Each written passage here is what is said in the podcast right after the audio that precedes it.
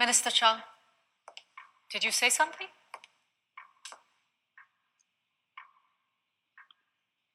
Give Philip Price what he wants. I'm sorry? Let him know that we will arrange a Deus group meeting to confirm a successor.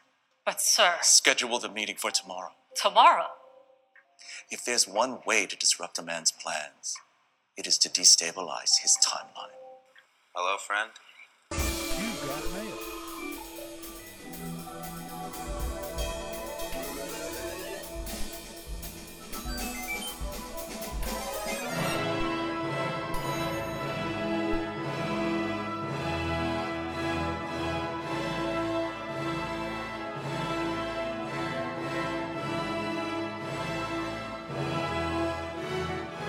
Friend, and welcome to another episode of this wonderful Mr. Robot podcast. I'm Margaret, and I'm here with Henry, and we are both really excited to talk with you about season four, episode three, called 403 Forbidden. Hey, Henry, how are you doing?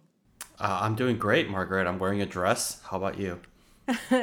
I haven't worn a dress since the prom. Just kidding.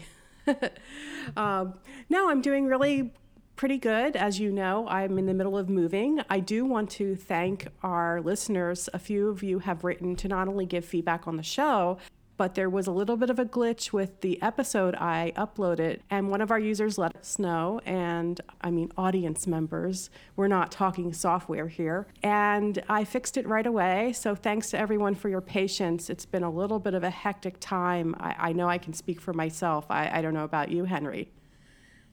Uh, yeah, you know, uh, the between the all the things happening on the show and real life, uh, you know, things break. We fix them. Life goes on. Yeah, but I'm so excited about all of the listeners we have, both new and folks who have been with us for previous seasons. So, with that in mind, what did you think of the third episode of the final season of Mr. Robot? I think this is uh, one of those setup episodes. You know, we we learn about White Rose's backstory, which provides, you know, future motivation uh, for us to understand why he's going to maybe do the things that he's going to do. Uh, you know, more uh, things suggested about what the package might be and his plans. You know, for me, it seems like, uh, you know, some of the things that we learn here make me think more about time travel. You know, about his motivation to try to undo something that happened in the past. Um, and it, you know, kind of goes into what Angela was told, where she was thinking that someone who she lost could be brought back. So uh, to me, it's uh, it's interesting to think about what I learned about White Rose through that lens, and it was also beautifully shot. It was really beautifully shot. I, I thought this episode was pretty good. I felt like it was a little slow in parts. I think that some of the backstory, while I thought it was pretty compelling, I could have done with a little less of it. But I did love the opening scene for so many reasons where we flashed back to 1982, IBM and the future White Rose and White Rose's associate named Chen. They are also in a relationship with each other. We really saw the beginning of the opening of trade and industry between the United States and China. I, I, loved how IBM was portrayed as extremely buttoned up, and they were approaching White Rose and White Rose's colleague with, you know, okay, so we're going to make a ton of money from you licensing our technology. And, and White Rose was sort of like, uh huh, sure. I, I look forward to stealing all of your intellectual property. And as you know, that's been an issue between Silicon Valley and lots of different places overseas been coming out, especially lately with all of the trade discussions with China. What did you think that was pretty prescient? Uh, I mean, when two con men are uh, negotiating against each other, both of them thinks that they're going to rip the other person off, right? And it's sometimes only with hindsight that you can see who was foolish to think that way, who was smart. And I think, yeah, I think, and I think it goes back a, a very long time. You know, I'm sure, uh, you know, uh, when various people have entered like the Chinese market, they thought they were going to dominate, and it turned out in actuality that they were just opening a bridge for the China market to dominate their industry. I think it's easy to forget, especially from the vantage of where we sit, how uh, conservative China would have been during this period and how a relationship like the one that we see here would be uh, fatal for everyone involved. Yeah, I really appreciated when we cut to the hotel room that we saw Culture Club performing the thematically relevant song Time, also known as Clock of the Heart, probably not so ironically, on the very 80s style television.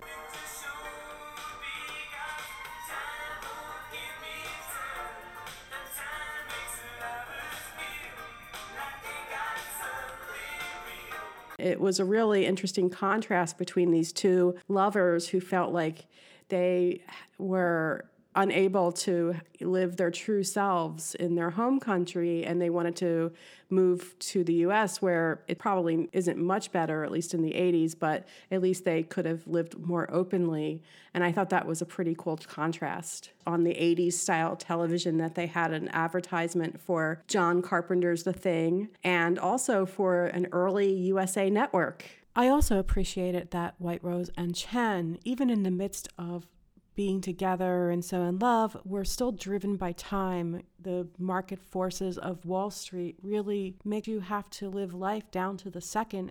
Yeah, I, I think that's the one thing in business and law that you always want to be mindful of are deadlines that are non fungible, right? Like things where, you know, the courthouse door closes, the filing deadline passes, and you have forever barred yourself from any further opportunity. Like those are always the things to keep in mind of.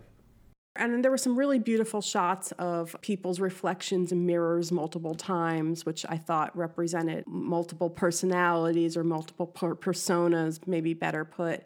In a beautiful scene, White Rose reveals her true self to Chen wearing one fabulous dress that used to belong to her mother. We cut to the present day where White Rose wants to wear this dress when their project ships. I just really appreciate how unforgiving and relentless this assistant is in letting White Rose know how much she's just making a million mistakes. The last time an assistant was like that with White Rose, it didn't really turn out so well for him. The assistant recommends, hey, you need to forget about giving Philip Price what he's asking for and keep closer tabs on Elliot because everybody hates Elliot. There's no such thing as a coincidence. She's sort of admonishing her boss. But White Rose says, keep surveillance on Elliot and definitely make sure that we give Philip Price everything that he wants. And again, we're really seeing another socially engineered honey trap.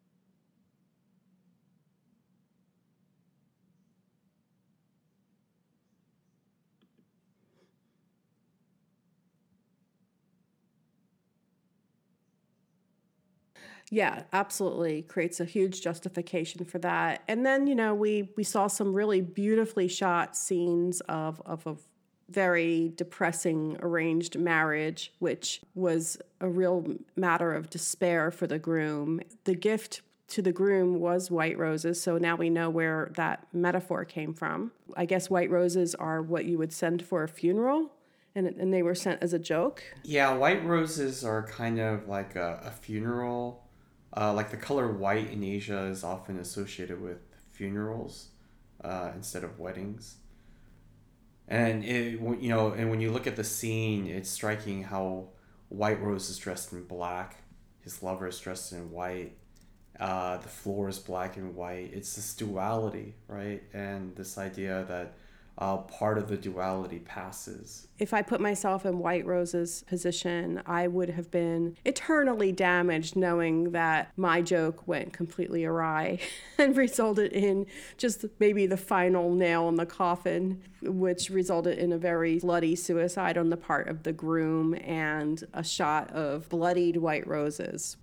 It stylistically reminded me of like a Wong Kar Wai film. I don't know if you know who that is. Like he did Chungking Mansion and some other films that were like set in Asia and the color palette and the the visual style is very similar to me. I have to check that out.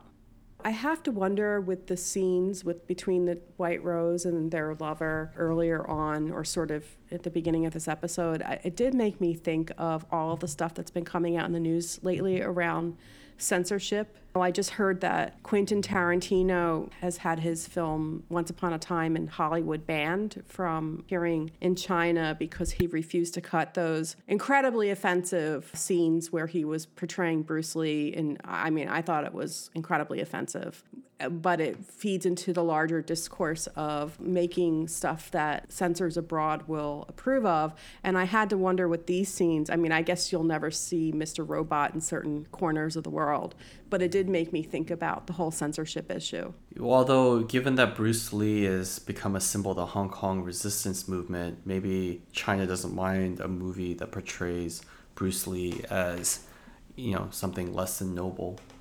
That's pretty interesting.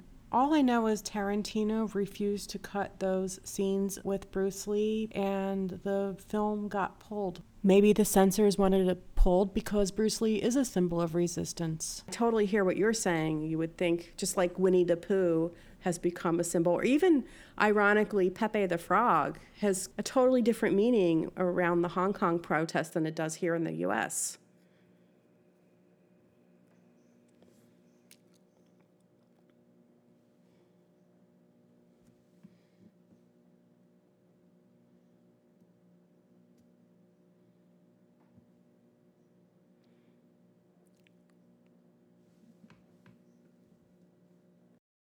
Yeah, to that point, in fact, there's the old mint in downtown San Francisco at 6th Street. It's surrounded by a wrought iron fence, as you know. And if you look at the design on different parts of the fence on the corners, because this was built in 1854, there are swastika symbols that are part of the motif in the wrought iron obviously never meant to imply what it meant during the Second World War, but you're right. It's really fascinating to see how symbols permutate over time, I was really surprised when I discovered Pepe the Frog was a symbol of resistance in Hong Kong, when here it's just the opposite. Yeah, I, I think it's it's interesting to to see all this play out in real time. Yes, and so anyway, White Rose says to their assistant, "Hey, you know what? We're going to give Philip Price what he wants, but we're going to mess with his sense of time. And instead of having the meeting happen New Year's Eve, let's have it, have it happen around Christmas time." Which I think is pretty brilliant. And then they want to. Then White Rose wants to offer the CEO position to Wellick, of all people. Yeah, and that that's a little bit of a mystery as to why he wants that, and even his assistant seems a bit surprised. It does seem like a little neatly packed together. Then we cut to the opening credits. So we see a whole huge part of the episode before the opening credits even appear. And then we hear a voiceover from Mr. Robot complaining that Elliot is just building up a wall and it's just even impossible to reach him. That wall gets a little bit um, shattered or, or cracks in it start to appear when Elliot runs into his therapist, Krista, who seems pretty terrified of him. I think as well she should. I, I would want to avoid Elliot if uh, I was her. Well, as we'll see later on in the episode, right? It, her sense of uh, foreboding was very well uh, placed. And then we go to Darlene and Elliot at All Safe, but if you notice in the background, it doesn't say All Safe anymore. It says AI safe. Yeah, I, I was trying to think about, you know, why uh, they would be hanging out there and, you know, the, the symbolism for uh, the writers to choose that location. I, I didn't figure it out, but it's just something that I noticed and thought about. This is where they discover the US based contact for the Cyprus Bank because they don't have too many uh, stateside in North America. Her name happens to be Olivia Cortez. And they're able to hack into her system and see all sorts of things like her OK Cupid dates, her divorce agreement with uh, the whole terms around keeping her children, sort of having some sort of custody over children. She has to remain drug free. This is all the stuff that they're using to sort of build up a profile of Olivia to get to the Cyprus Bank. Both Mr. Robot and Elliot are sort of working together to try to figure out what they can do in with Darlene to cr- crack into her space and everything they're coming up with isn't really working. You know, uh, I'm I'm taking a look at the image of the scene where Elliot's looking into the two monitors and Darlene's on the chair next to him, and Mr. Robot is in a chair uh, to his left uh, on a laptop. And if you look at the monitors that Elliot has in front of him, he has two monitors in front of him, and he has an empty monitor stand to his right um, that's missing a screen. And if you think about it, maybe that missing screen is actually what Mr. Robot is looking at through his laptop. And that's like a symbolism of how he's compartmentalized things. Yep.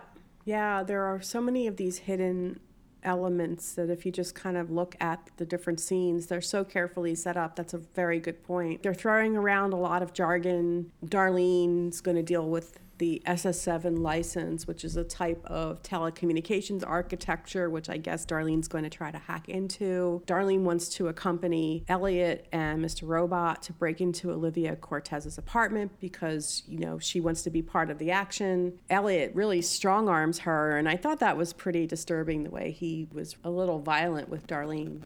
Yeah, I mean, he Elliot's uh, persona is stretching, right? It's doing things a little bit outside its comfort zone, whether it's being physical uh, to the point of violence or talking to strange women at bars uh, and going home with them and sleeping with them. These are all things that are out of the character, uh, you know, out of character for Elliot traditionally. When they break into Olivia's apartment, he discovers that she has an OxyContin addiction, or she's re- he knows that violates her custody agreement. They basically realize that Olivia has a date on Christmas Eve, which is oh, that's so sad to have an OK Cupid date on Christmas Eve.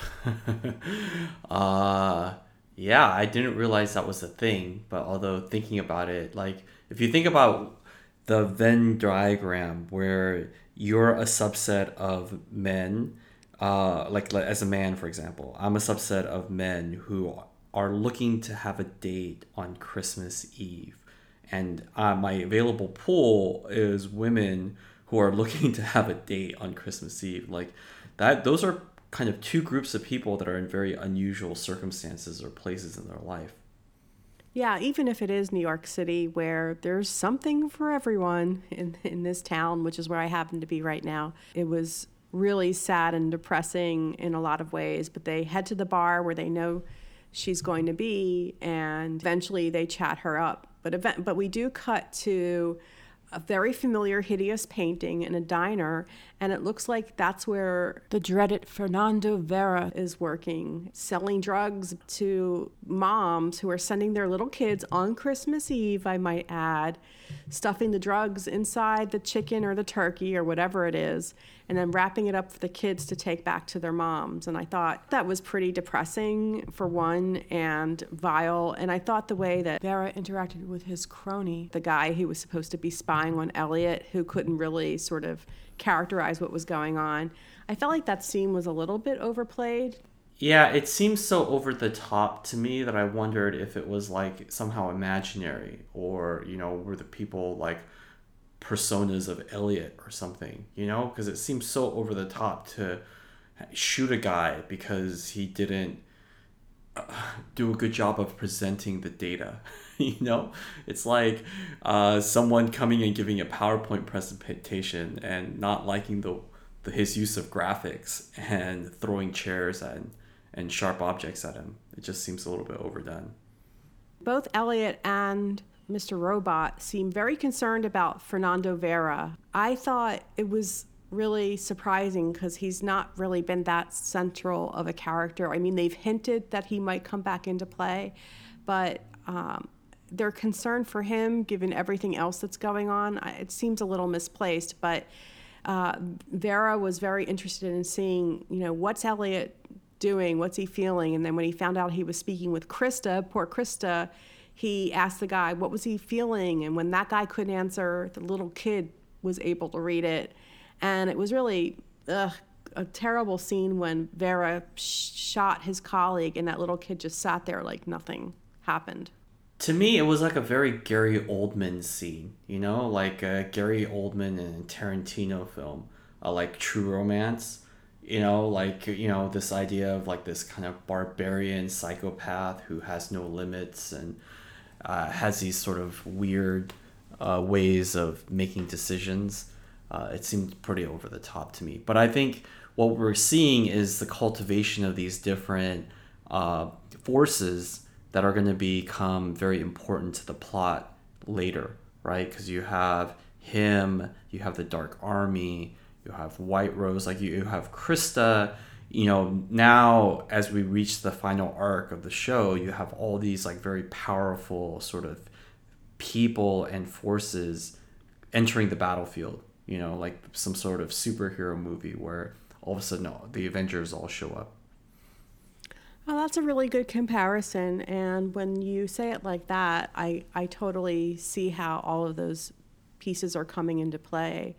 And, you know, then we go back to the bar scene where Mr. Robot sort of helped Elliot with his uh, warm intro to Olivia, and they end up hitting it off.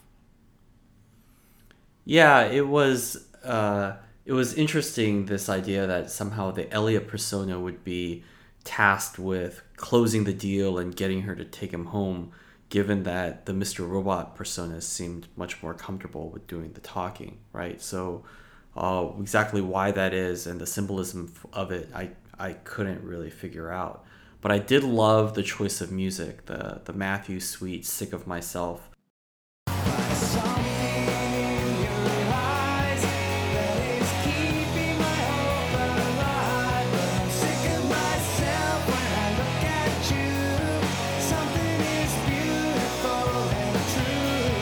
I think so many. I think so many things in this episode kind of are symbols or metaphors for identity and self, and uh, the aspects of one's persona that this song is such a, a great song because it's it's a perfect antidote to being a little bit too self obsessed. Yeah, no kidding. It seems like Olivia and Elliot have a lot in common. They're both have been drug addicted and they both have lost a, a, parent. I thought it was a really beautiful voiceover comment when Mr. Robot at some point in the episode said, You know, we have all sorts of words for orphans and, and widows, but what do you call somebody who's lost everyone? Yeah, I, I, it's true. Like, we don't really have this concept of someone who's been basically socially isolated.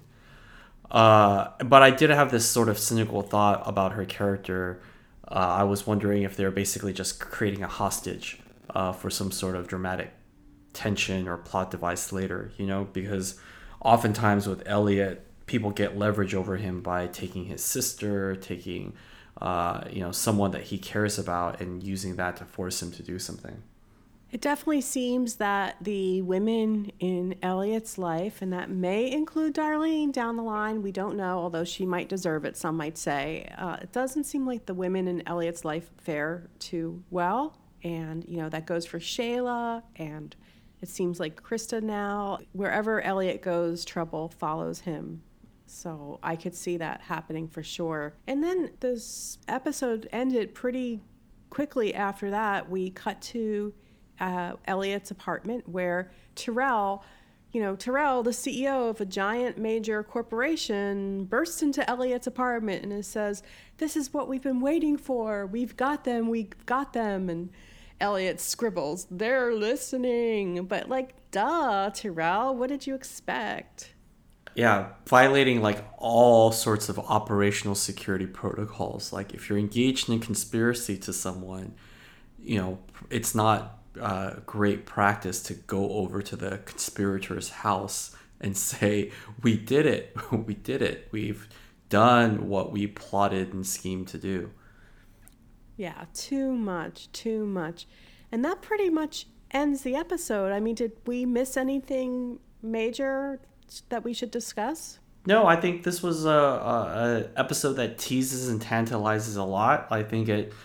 I think we have probably a couple more episodes of this and you know, different forces sort of interacting. Like we didn't see much of Dominique in this episode, uh, and I suspect that the next episode will have her interacting with some of these forces. Uh, I think it's you know them just kind of moving pieces on the board and kind of getting it set up for the end game. Yeah, I definitely feel like this season they've been relying on a lot of exposition sort of crammed in there. I feel like it worked a little less well this week, although I did appreciate the early scenes with IBM and White Rose and their lover. I, I did love the beautiful wedding scene uh, where you got a sense of, you know, all this boisterous celebration and you see the groom sort of hiding away. I mean, it's just so sad. But uh, it was it was pretty interesting uh, episode. Sam Esmail did not write it. Uh, one of the other um, folks who's involved in the show wrote it, and you can definitely get a different sense of tone. I think as a result. Do you have any predictions? Well, I mean, be, be, before I get into my predictions, I just want to say, I, I wonder to what extent you know the way this show was kind of an opportunity for other people in the show to have a shot right? It's like you have people who've been working on the sh- show for a while, like director, uh, assistant directors, and writers, and people who have been working hard who didn't have an opportunity to hold the reins for a bit. And this is one of those episodes where they're kind of given the opportunity to do that. I think that's a really great point, and I think that there, there's probably something to that for sure because you often see actors in different series take on producing or executive producing credits. And I think even uh, Christian Slater and Rami Malek have those credits throughout this season as well in different episodes, if not all of them. So I definitely think that is a, a huge part of it. So, in terms of predictions, I would say uh, keeping in line with the error codes 404 not found. Uh, you know, it makes me think, well, you know, what what are people looking for? Uh, they're looking for White Rose's bank account. Uh, you know, people are looking for uh, you know ways to expose White Rose, uh, and something's gonna not be found. Uh, now you have Vera looking for Krista. Uh, you know what's going to be found or not found there. I can see that. Since we did learn that White Rose is waiting for her shipment to arrive in the in the Congo, that tells me it's it's a physical thing that's I mean for me it sounds like it's really big. Maybe it's not even a physical shipment. Maybe it's a package of data for all we know, and that's what she's referring to as a shipment. So we're we're getting a little closer to understanding maybe the nature of the shipment. It's still pretty obscured. I think you're right with your prediction about harm coming to both Krista and to Olivia. And uh, I've also noticed that the actor who plays Darlene, I think her acting is has always been great, but I think her acting is really good this season. She's hit a pace that I feel like, I don't know, I just think it's subtle, but I think she's been really good this season. Yeah, I've noticed that too. I feel like she has a it, it would be really easy for her character to be unlikable and hysterical, uh, but I think she does a good job.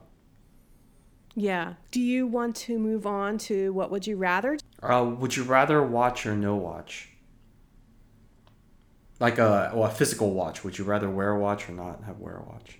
It's funny you mentioned that because I have been adamantly no watch for a very, very long time. And recently I've been thinking about getting an Apple Watch. Okay, nice.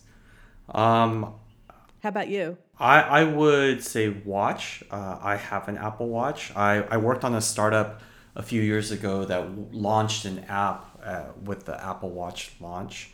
So I've very can very uh, honestly say I've had an Apple Watch since the beginning, and they've become uh, much better as a device. Like initially, I felt like the the Pebble uh, was actually a better smartwatch in a lot of ways.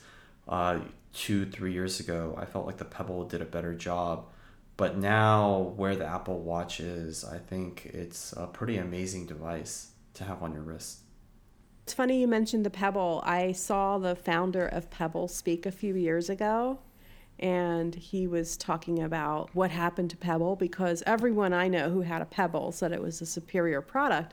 And similar to what I think maybe Fitbit might encounter down the line, it's just a problem of scale. It was just impossible to scale the product where they needed to go to compete with everyone and, and to keep up with the demand and it costs a lot of money to launch a product like that as you know and he said they just didn't expect it they probably didn't raise enough money I, I think there's a lot of kickstarter kind of companies and companies that uh, have some initial success that really run into this problem of scale especially when you're dealing with consumers. Like how do you deal with customer support? How do you deal with service warranty service? How do you uh, deal with supply chains and logistics and r&d all these things where uh, you have to scale up really really quickly and compete with companies that have much larger resources. Okay i have a what would you rather question sure what would you rather 5g or 4g I, I would uh, prefer 5g just because that gives me something to talk about yeah i think if 5g offers everything it says it can offer, I would prefer it as well. But that remains to be seen, although I understand in China, the 5G rollout has been pretty robust. Yeah, I, I think uh, China and Asia have historically been ahead of the US in their rollout of mobile technologies, especially mobile broadband technologies. I think we saw that with 3G uh, and 4G and all the 4G variants. And I think we're going to continue to see that with 5G. I guess that's it for me. I mean, is there anything else we should talk about uh, regarding episode three of season four of Mr. Robot? Uh, no, I think it was a, a beautifully shot episode that filled in some details and gave us things to think about and talk about. But I'm looking forward to some episodes where we get a little bit more action, uh, maybe some characters getting killed off for good. I hope they knock off Vera pretty soon, but that probably won't happen. He's probably one of the big bads. I really enjoyed speaking with you about Mr. Robot, and thanks to all of our listeners. If you want to give any feedback, we have a new email. It's hellofriendpod at protonmail.com. I thought it was more appropriate to use Proton Mail instead of Gmail for this podcast. Yeah, and we should probably set up a, a public private key uh, thing if we really want to get nerdy about it. Good idea. Well, thanks, Henry, and thanks to everyone. Uh, thanks for your patience uh, as we get back into gear with podcasting. Thanks, everyone. Appreciate it.